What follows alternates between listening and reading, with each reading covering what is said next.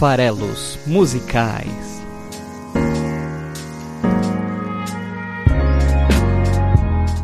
Fala aí, você que gosta de música, estamos aqui para mais um Farelos Musicais. Os Farelos Musicais agora adentrando pelo mês de setembro de 2019, primeira quinta-feira do mês e toda quinta-feira do mês tem um episódio novo. Meu nome é Paulo Farelos e esse é o podcast de análise de letras de músicas do site esfarelado.com.br. Como vocês ouviram na semana passada, teve um episódio bem emocional e, e especial para mim, que foi o episódio aí de comemoração dos quatro anos de casamento. A gente fez umas férias super legais em Gramado. Para quem gosta de acompanhar, né, relatos de viagem, dicas de viagem, é, o nosso Instagram, se você tem Instagram, procura lá por Esfarelado e segue lá a gente. É, na semana passada, várias, várias dicas de viagem sobre o sul do Brasil, a Serra Gaúcha, Bento Gonçalves, Gramado e a região. Foi muito bacana a viagem, curtimos muito. Estamos de volta, prontos para mais um episódio aqui do nosso programa. É, aproveitando já para falar de redes sociais, é, os, o Esfarelado está no Twitter, está também no YouTube. Por falar nisso, você está ouvindo esse episódio pelo YouTube, é, já aproveita e curte o canal, isso ajuda bastante. Eu quero é, que a gente consiga rapidamente crescer esse número, até para lançar conteúdo original em vídeo, é, criando aí uma base de, de, assinantes. Se você por acaso está ouvindo no Spotify, não deixa também de seguir aqui o episódio. É, desculpa, seguir o programa, né? Farelos Musicais no Spotify. Tem também no Spotify a playlist do nosso editor, o Cleverton Linhares, o Cleves, com todas as canções já analisadas aqui no Farelos Musicais. Então, se você é, já gosta do programa, segue também a lista da playlist, procura por músicas esfareladas. Tudo isso está no post, tá? Se você entrar em esfarelado.com.br, entrar no post, tem aqui os links fáceis para assinar o Spotify, para seguir o feed, se você quiser usar outro agregador e assim por diante. Então, tá no Spotify, segue o programa no Spotify, tá no YouTube, curte o canal do YouTube e deixe os seus comentários aqui no esfarelado.com.br, é o lugar ideal para você já dizer o que você achou das canções que eu vou analisar hoje e das canções que eu já analisei nos 47 episódios anteriores. Se você, por outro lado, tá afim de ouvir algum outro artista ou banda ser analisado aqui, é, ou música, melhor dizendo, manda um e-mail para paulo@esfarelado.com.br e a gente vai fazer esse programa sobre as músicas que vocês estão afim de comentar. Essa semana né, eu tive bastante dificuldade de escolher o artista. É, isso é toda semana, né? É a história da minha vida agora. E é curioso que, né? Estamos aqui no episódio 48 e eu já sei qual vai ser o, o, o, artista do episódio 53. Olha só, por quê? Porque lá no episódio 53 o programa vai estar completando um ano de vida e aí fica mais fácil quando tem datas especiais e momentos especiais, é mais fácil às vezes de escolher quem vai ser. Então o 53 já está escolhido. Por conta do 53 já está escolhido, acabei já escolhendo também o 52, mas o 48 foi difícil. Eu tinha alguns critérios que eu sempre uso, né? Artistas que estão vindo ao Brasil ou que estão lançando trabalhos novos e, assim, não vou fazer episódio sobre a Katie Tunstall, mas vou aproveitar aqui para dizer que ela foi cogitada e que ela está de volta ao Brasil depois de 11 anos. Vai se apresentar aqui em São Paulo no dia 7 de novembro, em Curitiba também no dia 10 de novembro. É, ela é aquela artista que tem um hit muito famoso que é Suddenly I See, Suddenly I See, é, e, e, várias outras canções assim que fizeram relativo sucesso, não tanto quanto Suddenly I See, que até né, foi tema de filme e tudo mais. Other Side of the World, Black Horse and the Cherry Tree, que é a minha favorita. Ela tá lançando um disco, tá divulgando agora o disco que ela lançou no ano passado, que é Wax, Cera. enfim, é, para quem curte Kate Tunstall, tem aí shows dela em breve. É, eu também não cobri ainda o Popload Festival, que vai ser aqui em São Paulo. É, é, um festival que tem todos os anos, é bem legal. Ano passado estive lá, acho que já estive lá em duas ou três edições do, do Popload Festival. Esse ano não vou estar em São Paulo, vai cair justamente no feriado do 15 de novembro. A gente também vai estar em viagem. Então, ó, Instagram nessa época aí para acompanhar nossas viagens. Mas vai ter, vai ter Perry Smith, vai ter Beirut, vai ter Hot Chip, e vai ter Tears E eu tava louco para fazer um episódio sobre Tears que é a banda, é, um, um, dos outros projetos do Jack White, lá do White Stripes. E o, o Jack White é um artista que eu gosto demais, Tears eu gosto menos do que White Stripes, mas eu gosto, então eu queria fazer um episódio, até tinha selecionado a música. Falando nisso, se você gosta de White Stripes, tem o episódio número 12 do Farelos Musicais, que é de White Stripes, que é de Little Acorns, que eu gosto bastante dessa canção, acho divertidíssima, tem um episódio sobre eles. Então eu ia trazer o Jack White de volta aqui com o Tears, mas também desisti. Eu já tinha até escolhido a música, eu ia fazer sobre Broken Boy Soldier, é uma música sobre amadurecimento. E tem uma brincadeira legal de palavras usando boy e toy, né? E, e me lembra muito uma, uma frase de um, de um poeta chamado Dylan Thomas, que eu gosto pra caramba, que é a bola que eu lancei quando eu era criança ainda não tocou o chão. E, e, essa frase, é, que tem tudo a ver, inclusive comigo, me sinto uma eterna criança, né? Ela, ela ilustra bem também a, a ideia por trás dessa Broken, Broken Boy Soldier. Mas não vai ser Broken Boy Soldier, não vai ser Raconteurs, mas fica aí o convite para quem quiser é, assistir o Popload Festival em novembro em São Paulo. Acho que ainda tem ingressos disponíveis. O que vai ser finalmente vai ser Sonic Youth. É isso mesmo. Então vou, vou trazer aqui a banda nova-iorquina que gosto tanto mas não porque eles voltaram, né? A banda que se desfez em 2011 não é o motivo da reunião da banda. Na verdade, é a King Gordon, que é ex-Sonic Youth, vai vir, é, na verdade, vai lançar aí o seu primeiro álbum solo. Né? Agora em outubro está previsto para sair o álbum solo da King Gordon. Ela já fez outros trabalhos depois do fim do, do, do Sonic Youth. Ela tem aí um projeto paralelo chamado Body Head, mas agora vai sair o primeiro álbum com ela sendo a, a, artista principal, né? O álbum vai se chamar No Home Record. E já tem single rolando, né? Se você for ao YouTube, por exemplo, e procurar por Sketch Artist. Eu posso também colocar aqui no, no link do post, né? No, no, colocar o vídeo do YouTube no post para você que curte a King Gordon, curte Sonic Youth, poder acompanhar. Mas Sketch Artist é o primeiro single do novo trabalho da King Gordon, que vai ter álbum novo aí na praça ainda em 2019. E por conta disso, eu ainda não, não só ouvi Sketch Artist e eu acho que não, não dá ainda para fazer episódio sobre King Gordon, mas dá para fazer sobre Sonic Youth e é isso que a gente vai fazer a partir de agora. Bom, a banda, ela, ela é uma banda que teve o seu espaço principalmente construído aí no, no, no, cenário alternativo, é uma banda bem diferentona, digamos assim, mas ela ficou na ativa durante 30 anos, né? Então, nesse período de 30 anos, foi de 81 até 2011, a banda lançou 16 álbuns, dá uma média de praticamente aí dois um álbum a cada dois anos. Né? A cada dois anos saía coisa nova do, do Sonic Youth. E isso porque eles eram aqueles tipos de artista que não tem a menor dificuldade de compor e de trabalhar. Eles fizeram diversas colaborações com outros artistas, várias músicas que não foram sequer lançadas. Então eles eram inquietos, uma, uma produção em profusão da banda e sempre com muito experimentalismo. É, foi isso, inclusive, que chamou a atenção. Né? Então, eles surgiram na cena nova-iorquina do começo dos anos 80. É uma banda que foi formada ali e teve o, o trio principal, digamos assim, né? o Thurston Moore, a King Gordon, que eu já até falei que está lançando álbum solo agora, e o Lee Ranaldo. Esses três são os membros vitalícios que, que ficaram aí desde sempre na banda, de 81 a 2011 que foi o ano que a banda encerrou as atividades. A King Gordon e o Thurston, Thurston Moore, Moore eles, eles foram casados durante boa parte do período do, do, da banda, desde 84, mais ou menos, eles se casaram, tiveram um filho ali é, nos anos 90, uma filha nos anos 90, e foi a separação deles como casal também ocasionou o fim da banda. Né? Em 2011, então, eles se separam e a banda assim, encerra as atividades. Eles disseram na época que era um hiato, mas a Kim Gordon, até na biografia dela, deixa claro que é indefinitivo. Né? E realmente não tem muito espaço mais para um retorno do Sonic Youth. Não é daquelas bandas que provavelmente a gente vai ver um, um revival em algum momento. Né? Tem um quarto membro que é bem relevante, que é o Steve Shelley, que ficou na banda de 87 até o fim, então ele entrou pouco depois aí do início, seis anos mais ou menos depois que a banda começou, mas como a banda é muito é, longeva, digamos assim, né, 30 anos de atividade, também dá para considerar ele como um membro quase que vitalício. E durante esse período todo, tivemos aí outros nove integrantes, principalmente bateristas, né? Porque o, o Moore, é, a Gordon e, e, o Ronaldo não eram bateristas, eles eram guitarristas e baixistas. A King Gordon em algum momento também se tornou guitarrista, então chegou um momento que você tinha é, três, quatro guitarras na formação da banda. E não só por isso, mas também por isso, eles ficaram conhecidos como o noise rock, ou seja, música barulhenta ou rock barulhento lá nos Estados Unidos, que incluiu outro, outra banda, esse, gênero, né, o subgênero, incluiu outra banda que eu gosto bastante. Olha o, o nome da banda, vê se você também já não vai gostar só pelo nome, tá? Butthole Surfers. É, é, isso mesmo que você entendeu. Essa banda e é muito, muito legal. Qualquer hora também eu trago eles aqui para um episódio. A banda tem um nome bacana, eu gosto bastante, Sonic Youth, ou seja, Juventude Sônica.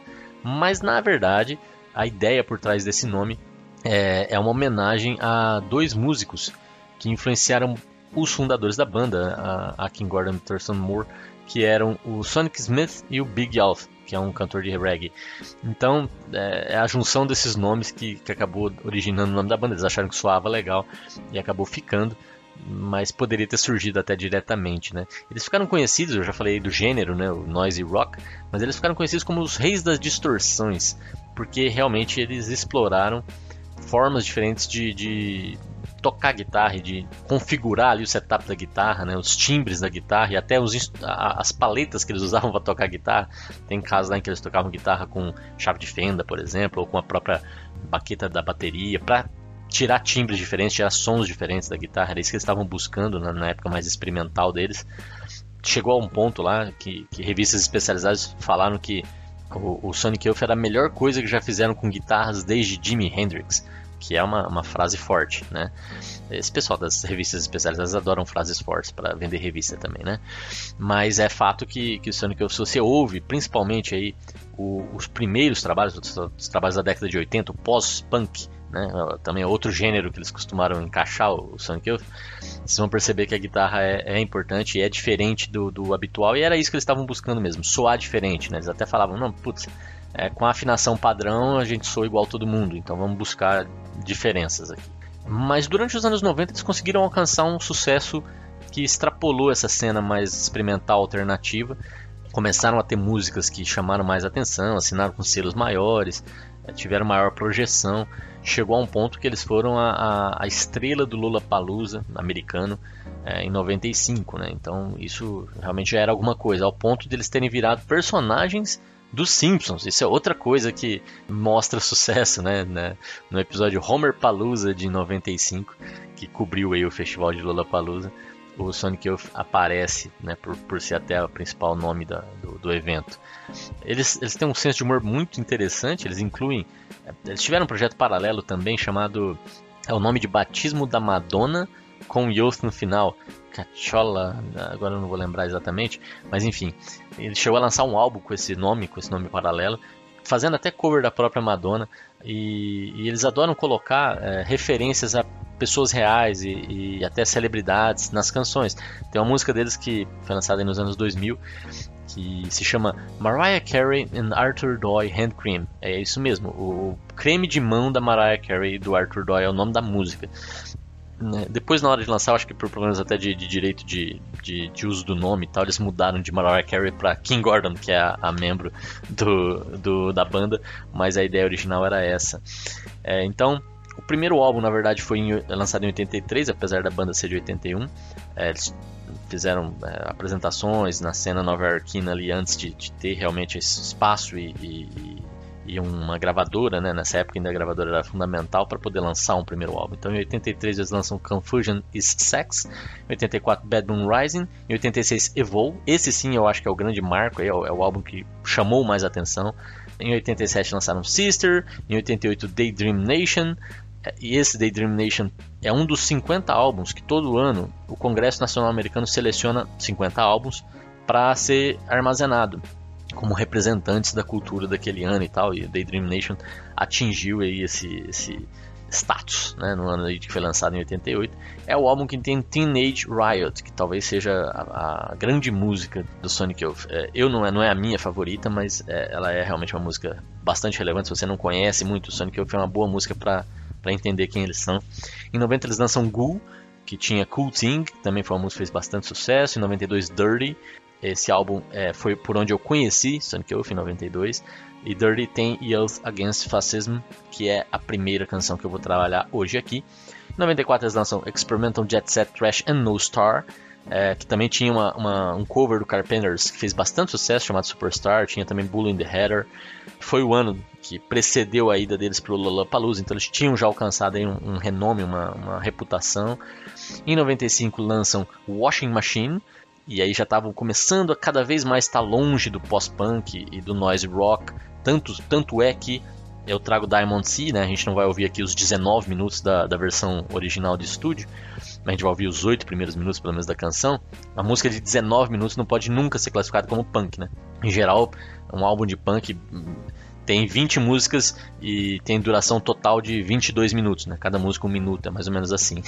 então, Diamond Sea sozinha tem 19 minutos. Washing Machine, que é a música título, tem 10 minutos. Eles estão indo para uma linha mais. Continua com muita distorção, continua com a sua própria identidade, mas já se afastando bastante do, dos trabalhos iniciais. Eu acho legal quando os artistas também vão se redescobrindo e vão experimentando outras coisas. A gente não pode em nenhum momento acusar o Sonic Youth de não explorar outras, outras ideias, outras, outras formas de fazer música. Em 98 eles lançam A Thousand Leaves, que tinha é, o, o, single Sunday, que até virou é, um, um, um, clipe com Macaulay Culkin, né? Para quem é dos anos 90 vai se lembrar de Esqueceram de Mim. Enfim, aí tem mais é, os álbuns dos anos 2000, New York Ghosts and Flowers, Murray Street, Sonic Nurse, Redder Ripped, é, que também foi em, 80, em 2006 eleito pela Rolling Stone um dos melhores três álbuns do ano. E aí já era uma coisa bem diferente do Sonic Youth, era bem baladinha, era bem. Não era mais. para mim, não soava mais como um álbum do Sonic Youth, ainda assim era muito bom, porque eles são bons músicos, né? E terminou aí, culminou, teve em 2006 mais o álbum Destroyed Room, e em 2009 The Eternal. E é curioso que o último álbum que eles lançaram em 2009, antes da banda encerrar as atividades, se chame O Eterno, né? É, The Eternal, que daí eterniza né, o trabalho deles de certa forma pereniza e encerra as atividades.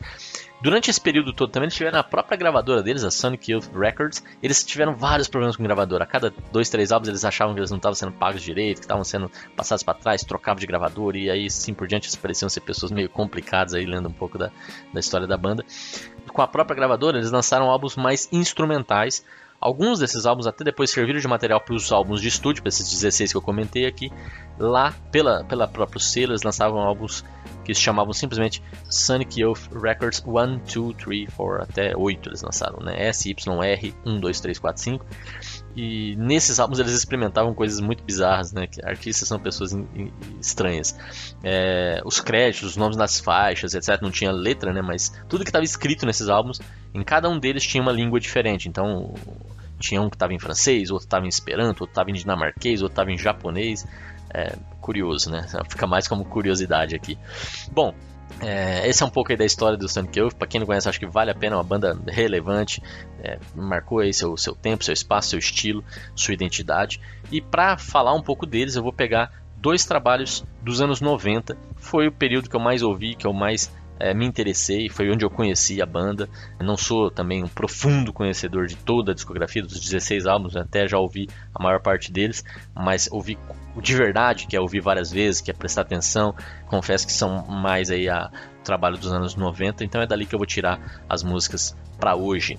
Para também mostrar um pouco da diferença é, de estilo, e eu vou pegar álbuns até de anos próximos, né? O Dirty é de 92 e o, o Washing Machine é de 95, então até álbuns contemporâneos, né, de certa forma, mas é, que mostram já um pouco da diferença também de estilo da banda e tudo.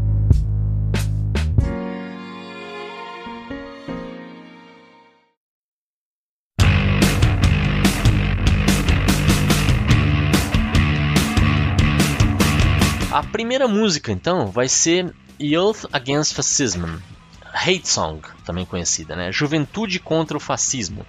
Ou até como Youth é parte do nome da banda, sobrenome da banda, né? Sonic Youth, pode até ser uma ideia de nós contra o fascismo, né? A banda contra o fascismo.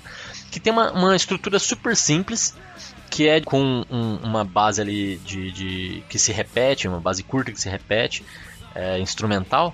Eles vão citando manifestações de fascismo ou de autoritarismo. Né? Então, é, são três versos em geral para para introduzir né, é, alguma manifestação de fascismo ou de autoritarismo. E em seguida vem o refrão da música que diz: Essa é a canção que eu odeio, essa é a canção que eu odeio. E isso é repetido até o final. Né? Então, é claramente uma canção política, né? eles também têm várias canções em que eles se posicionam. Se a gente pensa que Dirty foi lançado em 92 e ele é uma banda americana, é, tem que lembrar aí que era o Bush pai, né? o Bush Senior, o, o presidente americano. Era a época que a gente estava vivendo a Guerra do Golfo, lá nos Estados Unidos, e essa música está nesse contexto. Então não dá para tirar né, a obra de arte do seu contexto. Então ele está claramente ali falando, ele tem um momento que ele vai citar explicitamente o, o presidente, né? não, não, não pelo nome, mas pelo cargo, e, e não vai ser de uma forma muito elogiosa, né?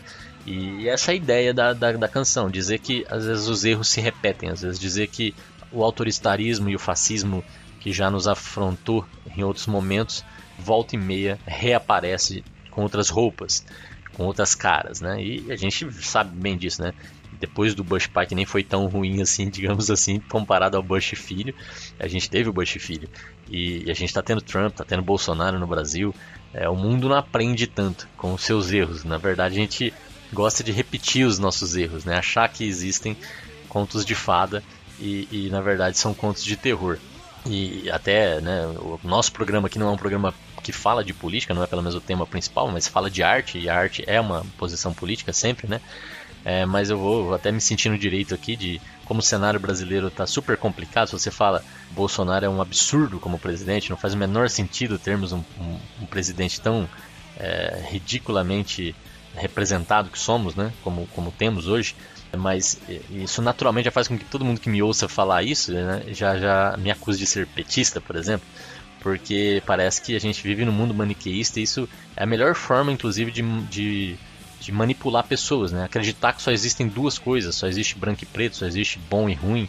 Né? E quando você só existe direita e esquerda, seja lá o que signifique isso, então, quando você acredita nisso piamente, e é muito fácil acreditar, porque é bom e mal, né? Deus contra o diabo, né? A coisa mais simples que existe de todo mundo entender, dois lados, né? Para um lado ou para o outro, de que lado você tá e tal, as coisas ficam mais difíceis, na verdade, porque o mundo não é tão simples assim, mas desse jeito é muito mais fácil de entender. Então, quando você fala, ah, eu, eu não gosto de A, as pessoas já entendem, ele é B, né? E não, eu não sou petista. Eu acho incrível, inclusive, como, como que hoje está tão fácil de ser acusado. E da mesma forma, se eu estivesse aqui elogiando o Bolsonaro, aí sim, provavelmente é, é, eu estaria de um, de um dos lados, claramente, né?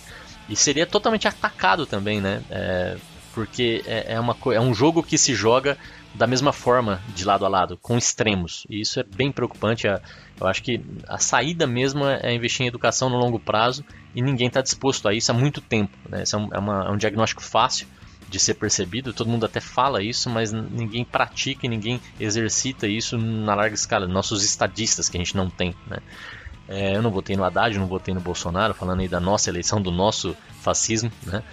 E eu não me arrependo e nem me sinto culpado. Também existe uma, uma tendência a dizer que também todo mundo que votou em branco ou votou nulo no, no, segundo turno da eleição é, é culpado pelo Bolsonaro. Não, eu não sou culpado pelo Bolsonaro. É, meu Deus, eu não queria ele de jeito nenhum. Mas eu também não, não posso dizer que eu gostaria que fosse o Haddad, apesar de concordar que o Haddad não estaria fazendo um trabalho em termos, de, pelo menos, de relações públicas tão horrendo quanto. Mas a gente merecia coisa melhor e é ruim que a alternativa seja sempre colocada como a única opção possível. Não era, tinha para quem é mais é, direitista, liberal, antipetista que seja, tinha opções muito melhores do que o Bolsonaro no primeiro turno. E da mesma forma, né, para quem tem pautas mais esquerdistas, digamos assim, defender o Lula livre é, é falta de entendimento do que o Brasil está vivendo. Não que eu diga aqui que o, que o, Lula não sofreu um processo político e sofreu, é óbvio que sim. Agora com a, com a Vaza Jato isso fica ainda mais claro, né?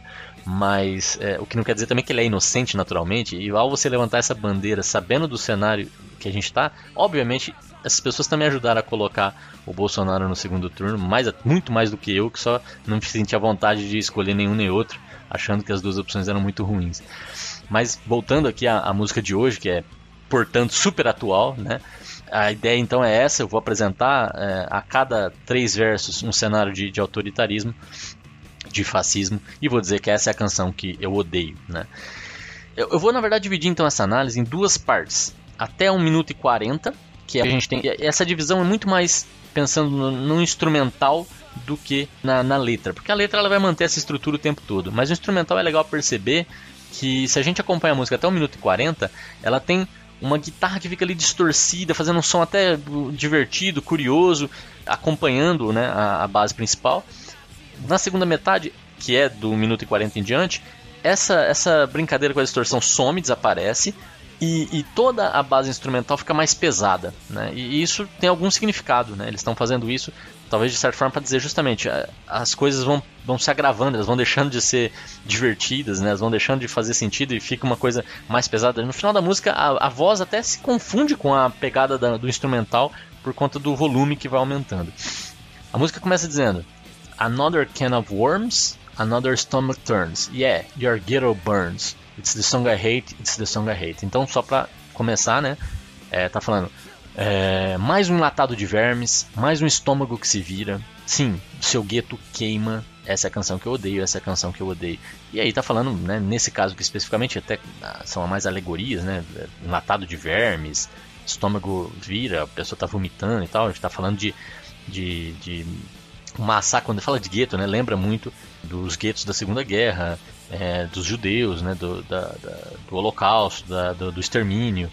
É, e aí tá falando né, os, os vermes, o estômago que vira, então as pessoas é, vomitando. Então aqui entendo muito que está falando no Ghetto Burns, né, a, a, o fato de você ter botado fogo para matar todos os judeus também durante uma revolta que houve na Segunda Guerra. Acho que é, um pouco essa referência aqui.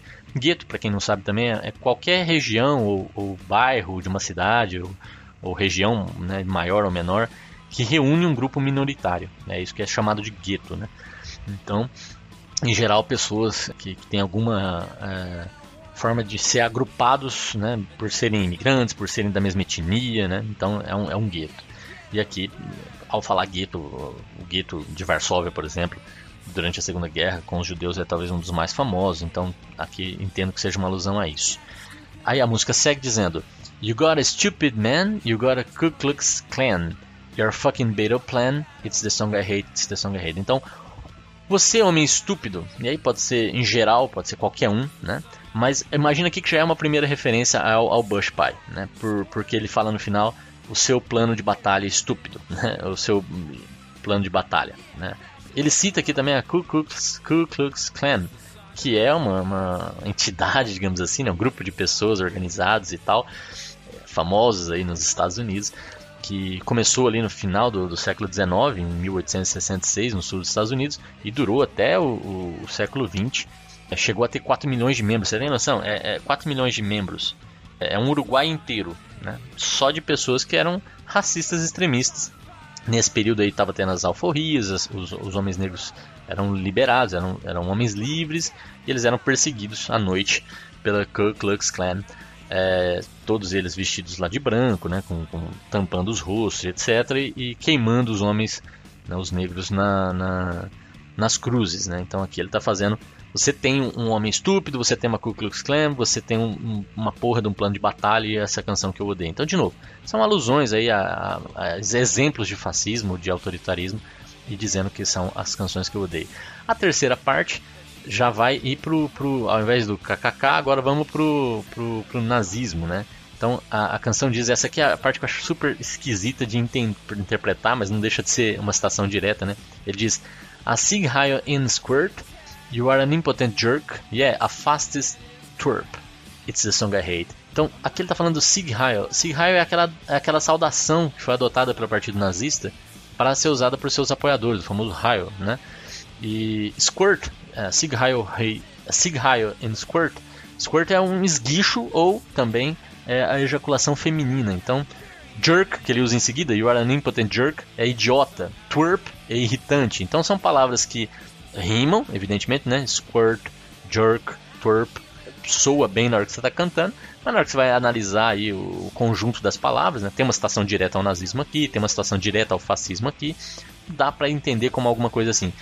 Um esguicho em Sig Heil, você é um idiota impotente, um fascista irritante, essa canção que eu odeio, essa canção que eu odeio. Mas hum, acho que são mais aqui jogos de palavras. Aí tem tem é bastante citação a pessoas reais, a casos reais. Aqui vai acontecer isso agora no próximo verso, que, que diz: Black robe and swill, I believe Anita Hill, judge will rot in hell. It's the song I hate. Então eles estão dizendo aqui, é, literalmente o que está sendo dito é toga negra em um trago. Eu acredito em Anita Hill, o juiz vai apodrecer no inferno. E o que, que, é isso? Quem é Anita Hill, né? O que, que quer dizer essas coisas aqui? Então esse é outro caso que estava ocorrendo nos Estados Unidos naquela época. Tinha Sanita Hill, que era uma mulher, uma negra, e que em 91, né, um ano antes aí do, do álbum ser lançado, acusou o Clarence Thomas, que era um juiz que havia sido nomeado, inclusive também negro, que havia sido nomeado para a Suprema Corte Americana e, e né, nomeado pelo Bush, foi acusado por ela de abuso sexual durante o período em que ele foi supervisor dela no, no departamento americano lá de em que eles trabalhavam juntos E, e, o Bush indicou pra, porque ele era conservador, então ele achava que indicando um negro ali ia melhorar a imagem dele com, com o público. O Thomas, né, o Clarence Thomas, o juiz, negou as acusações, falou que era uma armação dos brancos para evitar um negro na Suprema Corte, coisas desse tipo. É, e, é curioso que a acusação partiu de uma negra, então até que ponto ele está certo ou não. Então aqui ele fala Black Robe and Swill, né, uma toga negra e um trago. Trago acho talvez aqui, um gole, né, é, talvez aqui fazendo alusão àquela, àquela água que fica na frente do juiz. Então aqui está ilustrando a figura do juiz que vai apodrecer no, inverno, no inferno, o último trecho, né, o juiz que vai apodrecer no inferno. Eu acredito em Anita Hill, então a banda aqui se posicionando também a favor da, da, da, da versão dela dos fatos. Essa é a canção que eu odeio, essa é a canção que eu odeio, né? Essas perseguições às minorias, e no caso aí a, a, os direitos femininos, digamos assim.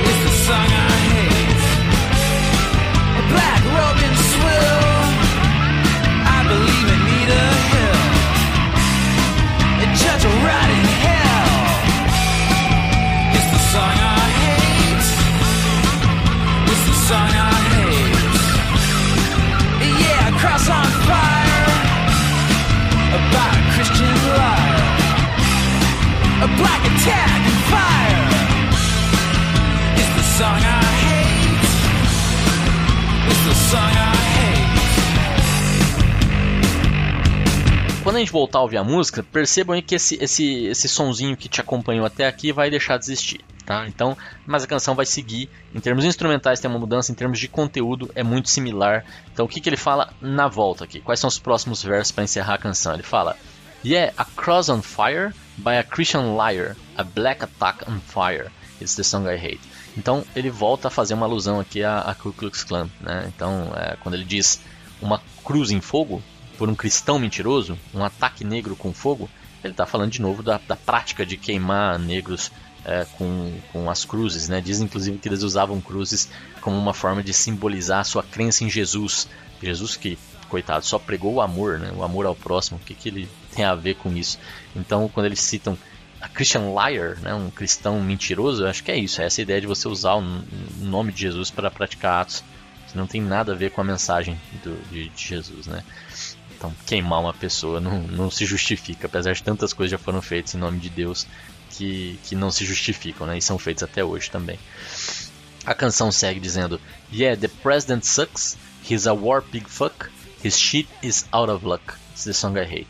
Então aqui é uma menção direta. O presidente é uma merda, um porco de guerra. A merda dele tá sem sorte.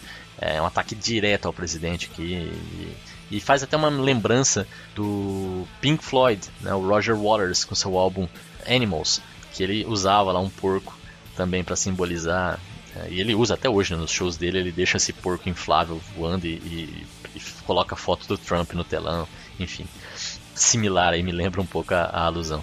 É, a música continua dizendo Another Nazi attack, a skinhead is cracked, my blood is black, It's the Song I Hate. Então, natural que de novo evocar o nazismo, já foi falado um pouco acima ali com Sig Heil, aqui de novo, outro ataque nazista e tal. Então, falar dos skinheads, né, movimento que também teve lugar aí no final dos anos 70, que era um, é, uma forma também de identificar pessoas que pensavam de uma forma comum, tinha muito a ver com racismo, mas era, enfim, outra comunidade que, que, que surgiu e que tinha também essa ideia de, de, de autoritarismo, de radicalismo contra minorias, né? Então, é, Another Nazi Attack, outro ataque nazista, Skinhead is cracked, um skinhead está rachado, meu coração é negro, my blood is black. Esses são os versos dessa vez. Esse My Blood is Black é interessante porque quando ele fala que o sangue é negro, ele pode tanto estar tá simbolizando uma empatia com os negros, como ele pode estar tá falando também de anarquismo, né? Porque o símbolo do anarquismo é uma bandeira inteira negra. E, e o sangue negro, de certa forma, né, pode estar tá fazendo uma alusão ao anarquismo. E essa faz sentido com o verso seguinte, que diz: We are banging pots and pans to make you understand we're gonna burial man. It's the song I hate. E, e ele está dizendo então o que? Estamos batendo panelas e frigideiras para fazer vocês entenderem que vamos enterrar vocês. E, e, é engraçado, né? Bater panela e frigideira é uma forma que foi usada por várias, é, em várias manifestações de, de, de pessoas inconformadas com o rumo das coisas nos seus países, né? É, lembra de alguma coisa isso para vocês? Lembra, lógico, né? Bater panela e tal. É, aconteceu em 92 também lá no Canadá, numa manifestação que envolvia muita juventude. A juventude lá na época foi dos primeiros a fazer esse tipo de manifestação, com chamar atenção através do barulho produzido por bater panela e frigideira, né? E, e, a ideia aqui, justamente como eu falei, né, na, na, linha do anarquismo é a gente vai enterrar vocês, né? Então a gente vai sufocar o que existe hoje em dia e vamos fazer outra coisa diferente. É, e a canção segue dizendo: I'm a human wreck, a redneck in check, I killed the teacher's pet. It's the song I hate até o final, repetido várias vezes. Eu sou um naufrágio humano, I'm a human wreck, ou sou um homem, um homem quebrado, um homem destruído, né? Se você for menos lírico. É, um redneck, que é um caipira, sulista, super conservador, né? Redneck é outro termo um pouco pejorativo para para dizer, mas é também conhecido pelo seu. É, o sul dos Estados Unidos é muito racista, né? Ali onde o trabalho escravo foi muito utilizado e, enfim, ali onde está ainda os maiores silos de racismo nos Estados Unidos, não que não seja um problema até universal. É, ele diz que um redneck está em xeque, né? E ele matou o animal do, de estimação do professor, que é um ato que talvez seja o primeiro ato aí dos, dos fascistas futuros, né? Começar pequeno. Então, essa é a canção que eu odeio e esse é o primeiro dos dois trabalhos do, Sankeov que eu vou analisar aqui.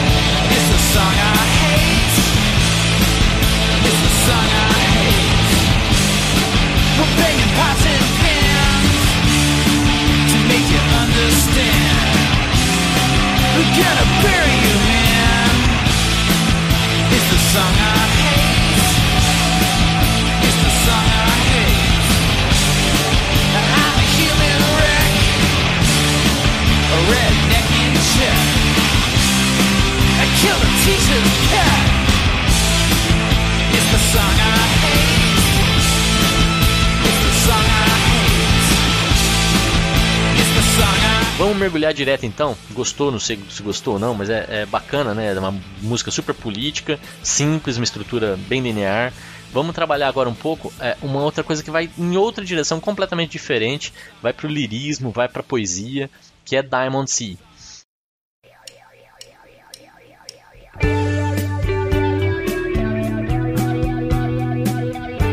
Diamond Sea é uma canção sobre espelhos, uma canção sobre miragens, uma canção sobre reflexos ou sobre reencarnação, que é outra coisa que é meio que ideia fixa de quem ouve aqui. Não que eu seja também espírita, não sou, mas é, eu adoro o conceito, né, de você ter várias vidas e poder sempre se aperfeiçoar e ter chance de melhorar. Eu acredito que você pode fazer isso na sua própria vida, né? Essa ideia do carpe diem que eu também gosto tanto de que cada dia é uma vida, né, que você pode todos os dias nascer diferente. É uma canção sobre o seu duplo, né? Toda vez que você pensa que o espelho é uma reflexão do mundo real, parece que além do espelho, do outro lado do espelho, existe um outro mundo, né? E, e lá as coisas podem ser totalmente diferentes. Então, tem os, o você e o seu outro, ou os seus outros eus. É, eu gosto tanto desse conceito que até no, no, no esfarelado.com.br tem lá uh, as minhas crônicas, meus textos, né? Também convido vocês que gostam de ler para ler lá. É, vai na tag para todos nós que me habito. É, para todos nós que me habito é a tag do esfarelado que contém todos os meus textos reflexivos, né? E, e, essa é a ideia, né? Se são textos reflexivos, existem vários eus, né? E tem mesmo, né? Se você olha para quem você é, é, a cada ano, é, com certeza são pessoas diferentes. Você vai mudando quem você é, tanto fisicamente, biologicamente, quanto em termos de, de personalidade, de, de pretensões, de perspectivas. Então, o espelho é uma forma de você olhar para você mesmo, de ver seu reflexo. E isso pode ser um reflexo fiel ou não. Você pode olhar para o espelho e só como uma forma de reproduzir o que você é, ou até de mostrar é, coisas que você não sabia, que você não percebeu. Pode ser visto como uma passagem para outro mundo, como eu já falei, pode ser visto como uma, uma ideia de que existem outros mundos além do nosso, né? E você consegue com o espelho projetar isso. Pode ser um reflexo da realidade. Então, se você vê alguém no espelho que não é você, então quem é esse outro? Né? E aí até me lembra Arnaldo Antunes, que eu já trouxe aqui também recentemente, no episódio anterior, né? De Grão de Amor. Tem uma música dele que vai voltar aqui um episódio futuro, que é o Buraco do Espelho, que tem tudo a ver com isso que eu estou falando, né? Então vou até que repetir tudo isso lá. Pode ser também essa ideia do reflexo, né, das miragens, pode ser também a visão que eu acho que as pessoas têm de mim, porque existe esse outro eu, que é o eu que as pessoas percebem, que as pessoas enxergam. Será que sou eu mesmo ou é o eu que está no espelho, né? É, tem óbvias mentiras associadas a mim mesmo que só eu percebo, que só eu conheço. Que as pessoas às vezes enxergam e que eu sei que são falsas e que às vezes eu prefiro que sejam percebidas daquela forma. Às vezes eu luto para mudar a percepção das pessoas, né? Então, o espelho, de certa forma, ele contempla todas as outras possibilidades, todas as outras personalidades possíveis até se você pensar em universos paralelos, né, e um pouco além aí só do conceito do espelho, todas as minhas outras decisões, todos os meus nãos que poderiam ter sido sims, sims é ótimo, né? Não sei nem se isso existe, mas enfim, poderiam ter sido sim. Os universos diferentes do que eu estou vivendo, que podem ser mais felizes ou mais tristes do que eu escolhi, que são eu, mas não são, porque eu não tomei aquelas decisões, eu tomei as decisões que eu tomo. Voltando aqui na ideia do Carpe Diem, né? Amanhã eu posso ter outra vida, como eu falei. Pode ser que eu, eu abra mão de como eu vivo hoje passe a viver amanhã de outra forma, busque outros caminhos. É, é possível, é. Por que, que, eu não faço? Porque eu não quero, eu quero me convencer disso, né? de que eu estou fazendo sempre as coisas que eu quero fazer. É, e isso é super importante. Até vou aproveitar, como esse tema é muito rico, vou fazer aqui uma inserção especial do poeta português Mário de Sá Carneiro, que tem um texto fantástico chamado O Outro, é, que foi musicado pela Adriana Calcanhoto. Então, quem quiser ouvir é, esse poema, dá para procurar por Adriana Calcanhoto, o outro. E é uma letra super curtinha que diz: Eu não sou eu, nem sou o outro. Sou qualquer coisa de intermédio, um pilar na ponte de tédio que vai de mim para o outro gosto muito também. Essa ideia do duplo, né? Existe eu, existe outra pessoa e eu sou alguma coisa ali no meio. Existe uma ponte de tédio que vai de mim para aquele outro. Então são os dois extremos de mim mesmo. Eu tô ali naquele meio. Eu tô entre um e outro, né? E isso também é um conceito bem, bem bacana. A música, então, como eu falei, fala sobre isso. Ou não, porque é, é, é super lírica, super poética. Quando você vai na linha de falar sobre espelhos, miragens, reflexos, e ainda introduzindo esse conceito o tal do mar de diamantes e da chuva de diamantes que vai aparecer, é, você está indo para metáforas. E aí cabe qualquer interpretação que faça sentido. E são várias as interpretações que fazem sentido para essa música. Eu li uma crítica sobre essa música há um tempo que dizia assim que essa música foi totalmente inspirada no livro Desolation Angels do Jack Kerouac. Jack Kerouac é um desses autores aí da contracultura americana, é, que nesse período, esse álbum, é, desculpa, esse livro especificamente é um relato dele sobre um período que ele passou isolado numa montanha, durante um período de tempo, sozinho. Então, pode ser que seja, eu não li o livro, eu não tenho nem como dizer se isso faz sentido ou não, mas quem diz, né, quem fez a crítica, diz que a letra da música está toda no livro, né, ele foi totalmente extraída do livro, então pode ser. E aí nessa linha de interpretação, que não é a minha, né, eu não tenho como ter essa interpretação porque eu não li o livro, é, a ideia era que ao estar tá lá sozinho ele tinha um espelho com ele na barraca onde ele ficou lá no pico e em cima disso é que ele ficava contemplando às vezes sua própria imagem para pensar a respeito da vida, para refletir e, e, em cima disso acabou criando uma, uma, amizade com esse outro eu que era o reflexo dele e, e isso é uma possibilidade. Eu, durante um bom tempo, não conhecendo essa história, é, interpretava simplesmente como um relacionamento mesmo, né? A ideia de que existe um outro você no espelho que é, em, em, alguns momentos você está vivendo do lado de lá do espelho, você pode estar do lado de lá, do lado de dentro, ou seja, vivendo um mundo de fantasia, um mundo que não é o real, vivendo dentro das suas ilusões. Você pode partir para o lado de cá, que seria o mundo real, que vai um pouco na linha do buraco do espelho, talvez até tenha sido é, essa influência do Arnaldo Antunes que tenha me feito pensar dessa forma. E existe essa, essas duas pessoas, então por isso que eu falo que é uma música sobre o duplo. Como eu falei também, que tudo tem a ver com reencarnação, uma outra possibilidade é se você pensar em alma, né, e, e, que a alma tem várias vidas carnais, né, ela vai e volta, vai e volta, aqui pode ser também esse tipo de, de ideia de que em algum momento você está do lado de lá, refletindo a respeito dos seus erros, dos, das coisas que deram certo, das coisas que não deram certo, do que, que você quer depurar em você mesmo, e, e em algum momento você volta para o mundo real, você vem para você ser testado de novo, ser experimentado de novo no mundo real. E isso pode se valer também, de novo, eu disse, para cada dia sendo uma vida, né? Pensando na sua própria vida. Ultimamente eu ando encarando essa canção como uma música sobre a vida em si, né? a sua própria vida e, e, e, o fato de que durante toda a, sua vida, né? durante o, o período da sua vida, você muda quem você é, naturalmente, como eu falei, tem toda a evolução natural, mas também tem a evolução da personalidade. E, e, muda, portanto, o seu reflexo. Você, ao, ao, perceber isso, quando você olha, você vai perceber as rugas que vão, vão, aparecendo, você vai perceber o cabelo que vai caindo, você vai perceber as mudanças é, biológicas, mas também é, as mudanças em quem você é. Né? E, e, eu acho que é um pouco isso que está sendo dito aqui. O Diamond Rain, né? que é a chuva dos diamantes, é, a chuva dos diamantes, ela, ela, ela tá falando um pouco sobre esses pingos pequenos que caem em você, mas existe o mar de diamantes que é o todo, né?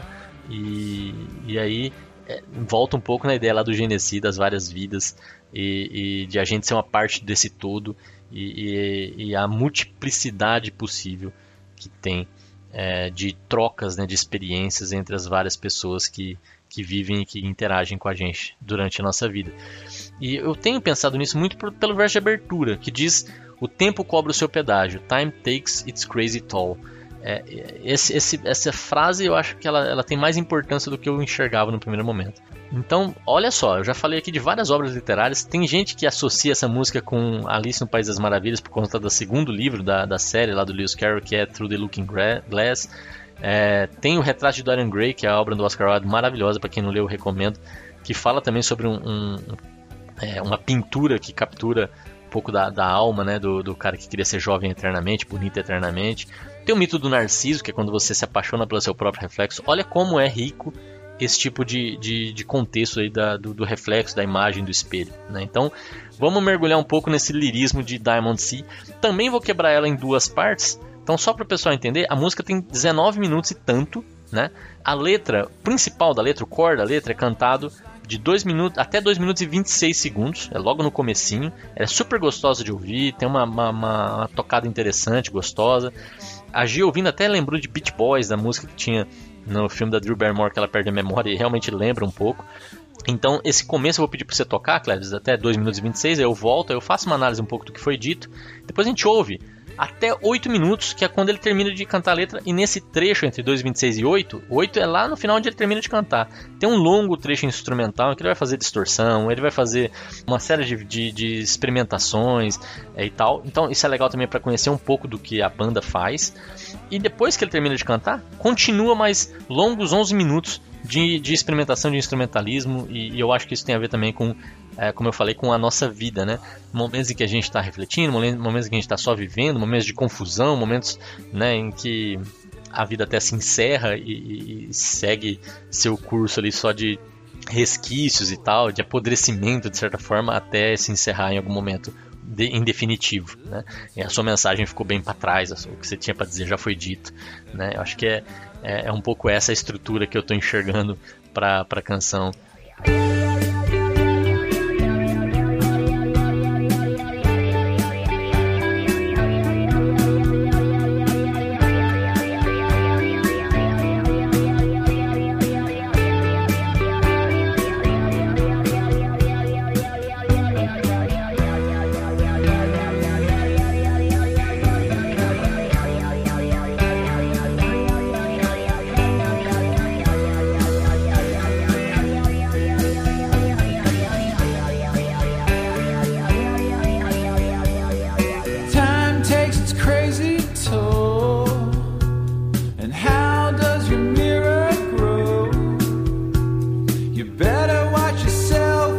Jump into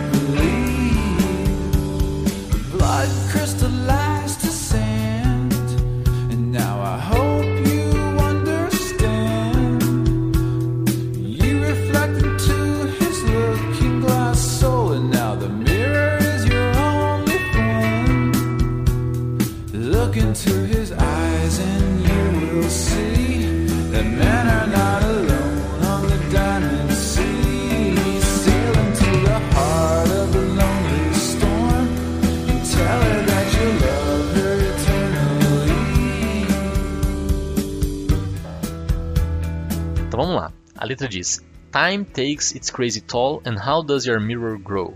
You better watch yourself when you jump into it, cause the mirror's gonna steal your soul. Tempo cobra o seu pedágio, e como seu espelho ou seu reflexo cresce, é melhor você se observar quando você pular nele, porque o espelho vai roubar sua alma. Tá, ok. Aqui tem um pouco dessa ideia do narciso que eu estava falando, né? É, o espelho vai roubar sua alma, né? Então, é, toma cuidado quando você se jogar no espelho. E aqui, se você está criando uma imagem, né, no espelho, podendo ser visto como essa, essa representação de quem você é, esse mundo ficcional que, que ou, ou, ou outras realidades possíveis, toma cuidado quando você for quando você for se jogar nisso, né? É porque porque ele pode roubar sua alma. Acho que é um pouco essa a ideia. A música continua dizendo: I wonder how it came to be my friend that someone just like you has come again. You'll never never know how close you came until you fall in love with the diamond rain. O que, que a, a letra está dizendo aqui? Eu me pergunto como ele veio a se tornar meu amigo, que alguém como você veio de novo. Você nunca saberá o quão perto você chegou até você se apaixonar pela chuva de diamantes. Bem difícil né, de, de interpretar aqui. Se você lembrar da visão lá do, do isolamento na montanha, do Jack Kerouac e tal, faz sentido, né? É, nesse trecho aqui ele está dizendo eu me pergunto como, como se tornou meu amigo, né? Ele tá se perguntando para o próprio reflexo, né? É uma situação inusitada, né? Naquela outra minha interpretação sobre a alma que vai e volta, imagina que a, a alma, né, da, da, da pessoa, da, da, do ser, pensando, né, como que eu vou voltar de novo? Ele fala aqui, someone just like you has come again. Como é que de novo eu estou trazendo as minhas, as minhas vivências aqui para o mundo, né? E o Diamond Rain poderia ser, até simbolizar isso, né? É quando é, esse diamante cai né, para outro lado, ele, ele, ele cai no mar né, e volta a fazer parte do todo. Né? Então é uma interpretação mais espiritualista, aí, mas é possível também. É, em termos de relacionamento, é, né, então quando você está mais perto, você percebe mais claramente a imagem. Né? Então quanto mais você se aproxima, quanto mais próximo você chega, mais você se apaixona pela chuva de diamantes. E aí, de novo, essa chuva de diamantes é, é chave para fazer a sua interpretação funcionar ou não. E aí, a música segue dizendo: Through all his trash away, look out, he's here to stay. Your mirror's gonna crack when he breaks into it, and you'll never, never be the same. Jogue todo o lixo para fora, cuidado, ele tá aqui para ficar.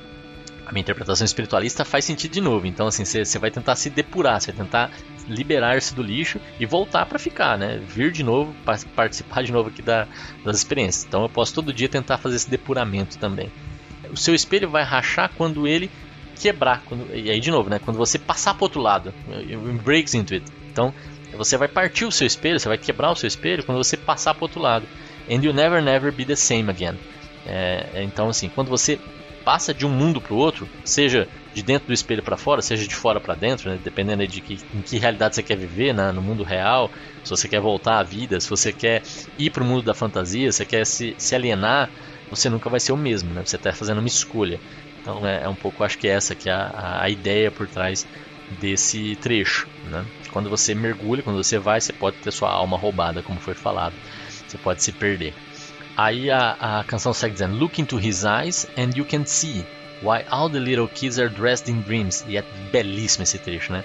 Então olhe nos olhos dele e você pode ver porque todas as crianças estão vestidas em sonhos. É, e aí é essa a ideia. Quando você olha para o espelho, é, você está vendo um mundo, um mundo mágico, um mundo, um outro mundo, um mundo de outras possibilidades. Então é um mundo de sonhos, né?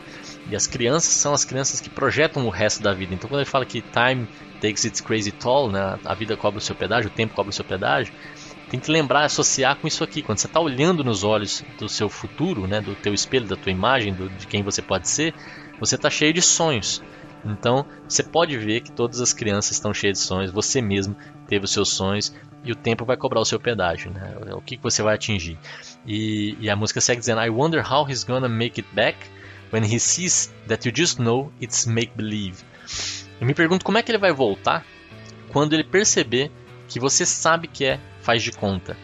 E, então é isso. Por mais que exista esse mundo das fantasias, o mundo das ideias, o mundo é, dos sonhos, né, das, da, dos sonhos infantis até, é, a gente sabe que é faz de conta, a gente sabe que não é de verdade. Então, como é que a gente vai voltar? Como é que a gente vai voltar para o mundo real? Né? Como é que a gente vai voltar a viver na realidade se a gente sabe que aquele mundo de sonhos não vai acontecer? É, como é que é esse desafio de ir de um lado para o outro? Né? Uh, blood, blood crystallized as sand, and now I hope you understand. You reflected into his looking glass soul. Now the mirror is your only friend. Sangue cristalizado como areia. E agora eu espero que você entenda. Você refletiu a do espelho dele, e agora o espelho é seu único amigo. De novo, tem várias formas de interpretar aqui. Eu tô, eu tô deixando é, bem aberta a interpretação, porque, como eu falei, é, é uma música que vai muito no, na, na, poesia, então. É, e, e, o tema é muito rico e muito vasto, então você pode encaixar aqui mil formas de enxergar. Então, ele está aqui nesse trecho falando do, do sangue cristalizado como areia, né? É, e que ele espera que todo mundo entenda que, que a pessoa está refletida na alma do espelho dele. Então, aqui de novo, essa, essa confusão entre o, o a vida e, e o que está no reflexo, né? E aonde é que está a sua alma? Ah, nesse caso aqui, ela está dizendo que a alma está no espelho, né? Então, é, é, o espelho passa a ser o seu único amigo, porque agora você está vivendo num mundo isolado, num mundo onde você não tem outra pessoa. E aqui, de novo, faz muito sentido a ideia lá do isolamento, do espelho ter roubado a alma dele, de ser a, a, a única companhia, né? Então, você acaba refletido, não é que o espelho é o seu reflexo, você está refletido no, no espelho, né? É, então você está lá e não mais o espelho é o reflexo de você. Agora, o último trecho que vocês ouviram diz Look into his eyes and you will see, que é uma repetição, né? Olha nos olhos deles que você vai ver. That men are not alone on the Diamond Sea. Que essa, esse isolamento, essa, uh, essa situação de, de solidão, né? E, e, de estar vivendo do lado de lá do espelho, né? Do, do lado da fantasia. Quando você percebe que os homens não estão sozinhos quando eles estão no mar de diamantes. E de novo, gente, naquela interpretação de, de Diamond Rain sendo cada uma das almas que estão que podem voltar pro, pro mundo dos encarnados, digamos assim, nessa né, visão espiritualista, essa aqui faz sentido de novo, né? Os homens não estão sozinhos quando eles estão no mar, né? Agora as, as gotas isoladas, né, que formam a chuva, aí sim são isoladas, são cada uma delas que decide o momento certo de voltar. Então é uma visão que eu já tive e achava que fazia sentido. Mas aqui nesse caso, o Diamond Sea também pode ser a morte, né? É, como eu estava falando da, da história da vida, onde todos os homens se encontram em algum momento era na sua morte, né? Em algum momento todos nós estaremos nesse mar de diamantes que são nossas vidas passadas, digamos assim, né? Quem a gente já foi. Né? Então é nessa estrutura um pouco que o, o, tempo cobra o seu pedágio que eu estou trabalhando principalmente aqui, mas tem, como eu já comentei, essas várias outras possibilidades. E aí ele diz: Sail into the heart of the lonely storm, veleje, né, navegue até o coração da tempestade solitária, and tell her that you love her eternally. E diga a ela que você vai a amar eternamente. E aí é isso, né? Onde é que você vai ter a, a vida eterna, né? No final da, da tempestade solitária, onde você realmente vai estar sozinho pro restante da sua existência ou da sua não existência, que é o momento que você deixa de viver, né? A hora que que acabou.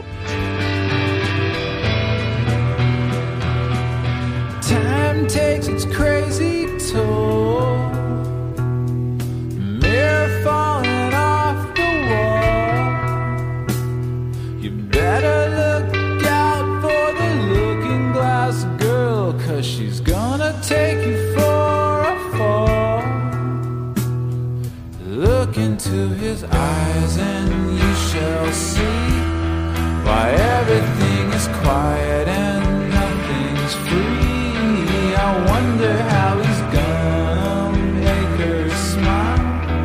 And love is running wild on the diamond sea.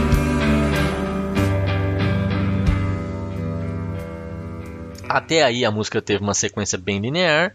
A partir daí agora ela vai entrar na trecho instrumental e lá no final ele vai falar o seguinte, de novo, né? Time takes its crazy toll. Volta exatamente para a ideia do, do tempo toma o seu pedágio louco.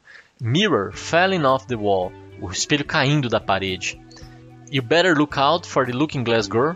É melhor você prestar atenção na, na, na garota do, do espelho.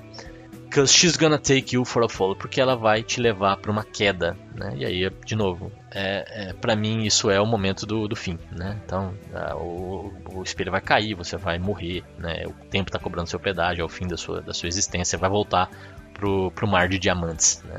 Você vai deixar de ser uma gotinha e vai passar a fazer parte do, de um todo indistinguível.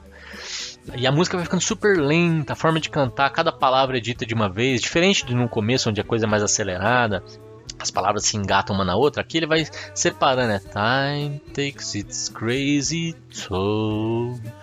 Bem devagarinho, é o fim da vida, é suave, né? E a música se encerra dizendo de novo: Look into his eyes and you shall see why everything is quiet and nothing's free. Então você vai olhar de novo nos olhos dele, você vai perceber que tá tudo tão quieto e nada é gratuito. Então a vida cobrou seu preço, né? Você, você chegou ao final dela. I wonder how he's gonna make her smile. Eu me pergunto como ele vai fazê-la sorrir. When love is running wild on the diamond sea. Quando o amor estiver correndo selvagem no mar de diamantes. E aí a canção se encerra. Então, como eu falei, é, são diversas interpretações possíveis. Ele pode ter ido para a montanha e ter ficado amigo do Wilson barra espelho, é, sozinho lá, contemplando e refletindo a respeito da vida. Pode ser realmente essa ideia de que é, você está definindo em que lado do espelho você quer estar e você pode ir de um lado para o outro. Pode ser simplesmente uma, uma forma de enxergar, uma alegoria para enxergar os seus outros eus e como eles são percebidos e, e como você se relaciona com eles. Pode ser uma alegoria sobre a vida e, e, e, cada gota que são as nossas existências indo para o final das contas para um oceano único em que todos nós nos encerramos individualmente, né? Então, é, que é um pouco a minha interpretação atual da canção. Qual é a sua? Né? Manda o seu comentário aqui no esfarelado.com.br, tanto Diamond Sea quanto a, quanto a canção anterior Youth Against Fascism. Espero que vocês tenham gostado. Vamos lá, para encerrar o episódio de hoje, então, vou deixar os comentários dos episódios anteriores. A Vanzinha Nish, que é a nossa habituê aqui, deixou comentários sobre os, os, episódios anteriores. Ela disse sobre Nora Jones, episódio 46, que gostou muito do formato do episódio. Acho que analisar músicas em períodos diferentes de um artista sintetiza a sua maneira de vê-lo. A gente acaba conhecendo o artista e mais sobre você. Essa é exatamente a intenção aqui do programa. Nora Jones tem uma voz aveludada que enche meu coração de aconchego. Feels like home to me mas alguma coisa no meio do caminho me fez deixar de ouvir o trabalho dela. Talvez tenha achado que era só mais do mesmo. De repente, agora vale dar uma espiada nos álbuns recentes. Se você quiser ver coisas diferentes da Nora Jones, eu acho que não é o álbum recente. O último álbum dela é justamente uma volta ao passado, mas tem aí nesse meio do caminho coisas que são legais, é, principalmente o álbum lá que tem Happy Pills. Cara, vejo a beleza do que você falou sobre precisar de outra pessoa. Sei que é só quando nos tornamos vulneráveis que a outra pessoa pode realmente nos ajudar. Só que vendo a letra da música me deu uma sensação de vergonha alheia, sabe? Ainda não entendi bem porquê. O que, que será? Sei lá. Talvez é porque aquela música realmente a letra é muito vergonha alheia, né? Muito direta, muito muito bruta, mas para quem tá acostumado aqui com as nossas sofrências habituais aqui, não acho que deveria ser tão escandaloso. Sobre o episódio anterior, nosso episódio de casamento, ela diz: Eu acho Arnaldo Antunes muito elitista. E elitista é você, né, Vanzinha? Pelo amor de Deus. Arnaldo Antunes é um, é um, é um artista incrível. É, talvez ele seja um pouco elitista também. Eu até gosto de muitas coisas dele, mas não sou fervorosa, não. É, todo mundo tem defeito, Van, não tem problema. Mas quando eu vi o Arnaldo, estava certa que você não falaria do Lavo Mamão. Eu amo essa e a do banho do ratinho do Castelo Ratimbum, ainda hoje. Eu já queria escrever para falar delas. Uma coisa que fiquei pensando quando você disse sobre a dualidade de significados das palavras foi: como meu grão de amor parece meu grande amor, não é genial? É um grão, mas é grande. É, é Arnaldo, né? E olha que essa nem é das melhores, hein? É, ela é maravilhosa para entrar no casamento e tudo, mas ele tem coisas ainda mais fantásticas. Agora, Gi Farelos é engraçado demais. Ela só pode deixar farelos de fotos e posts que eu amo também, mas ela podia participar de um episódio. Vamos lá, vou tentar convencer ela. Já tentei, mas ela não foi tão receptiva. Beijos, parabéns pelos aniversários, pelo aniversário de casamento. Obrigado, Vanzinha. E, e, também teve um comentário anterior que eu quero resgatar aqui da própria Vanzinha sobre o 1 de julho lá do, do Renato Russo barra Eller, né, a intérprete. É, e ela falou: Sério que você fez um podcast Renato Russo com uma das músicas mais difíceis de interpretar? Suei até encontrar uma interpretação que me convencesse. Essa coisa do rock ter aflorado nos anos 80 e ter baixado nos anos seguintes, versus a história do país, tem tudo a ver. Para uma ditadura, nada como a transgressão do rock. É, eu não acho que a música seja uma conversa entre um casal, eu acho que é uma conversa da mãe com o filho. Acho que os primeiros versos é a mãe separada falando do pai para o filho. E eu acho que o que fazes sem pensar aprendeste do olhar e das palavras que eu guardei para ti é uma afirmação do poder que os pais têm sobre os filhos. Eles aprendem olhando e escutando seus pais e repetem as coisas sem saber, porque foi o modo que aprenderam. Quando ele diz: Não pense em me vingar, não sou assim, a tua insegurança era por mim, não basta o compromisso, vale mais o coração, já que não me entendes, não me julgues, não me tentes, ele acha que é o filho que está falando, com uma certa rebeldia sem causa. E quando a resposta vem, o que sabes fazer agora veio tudo de nossas horas, eu não minto, eu não sou assim, ninguém sabia, ninguém viu que eu estava ao teu lado então, volta para a mãe, falando que sempre esteve ao lado do filho, sempre estará. O que eu acho legal é que, quando ele diz, sou um Deus, tua deusa, meu amor, é que ele é Deus, a deusa dele. A princípio, toda mãe é o centro do mundo dos filhos. E é uma interpretação bem legal também, ao invés de ser um casal ser mãe e filho. Né? Então eu gosto de trazer aqui visões diferentes da mesma canção, acho que é isso que é, reforça aqui o propósito do programa. Se você gostou, apresenta para pelo menos três amigos. Se você viu o post no Facebook, eu esqueci de falar no começo, mas lá no Facebook tem também esfarelado, toda semana a gente divulga o programa e também outros eventos que estão acontecendo aqui, principalmente na cidade de São Paulo. Se você curte acompanhar a cena cultural da cidade, segue lá o Esfarelado no, no, no Facebook e compartilhe o post para ajudar os seus amigos a conhecerem também. Se você não segue no Facebook, pelo menos apresenta o programa para mais pessoas conhecerem. Valeu? Obrigado e até a semana que vem.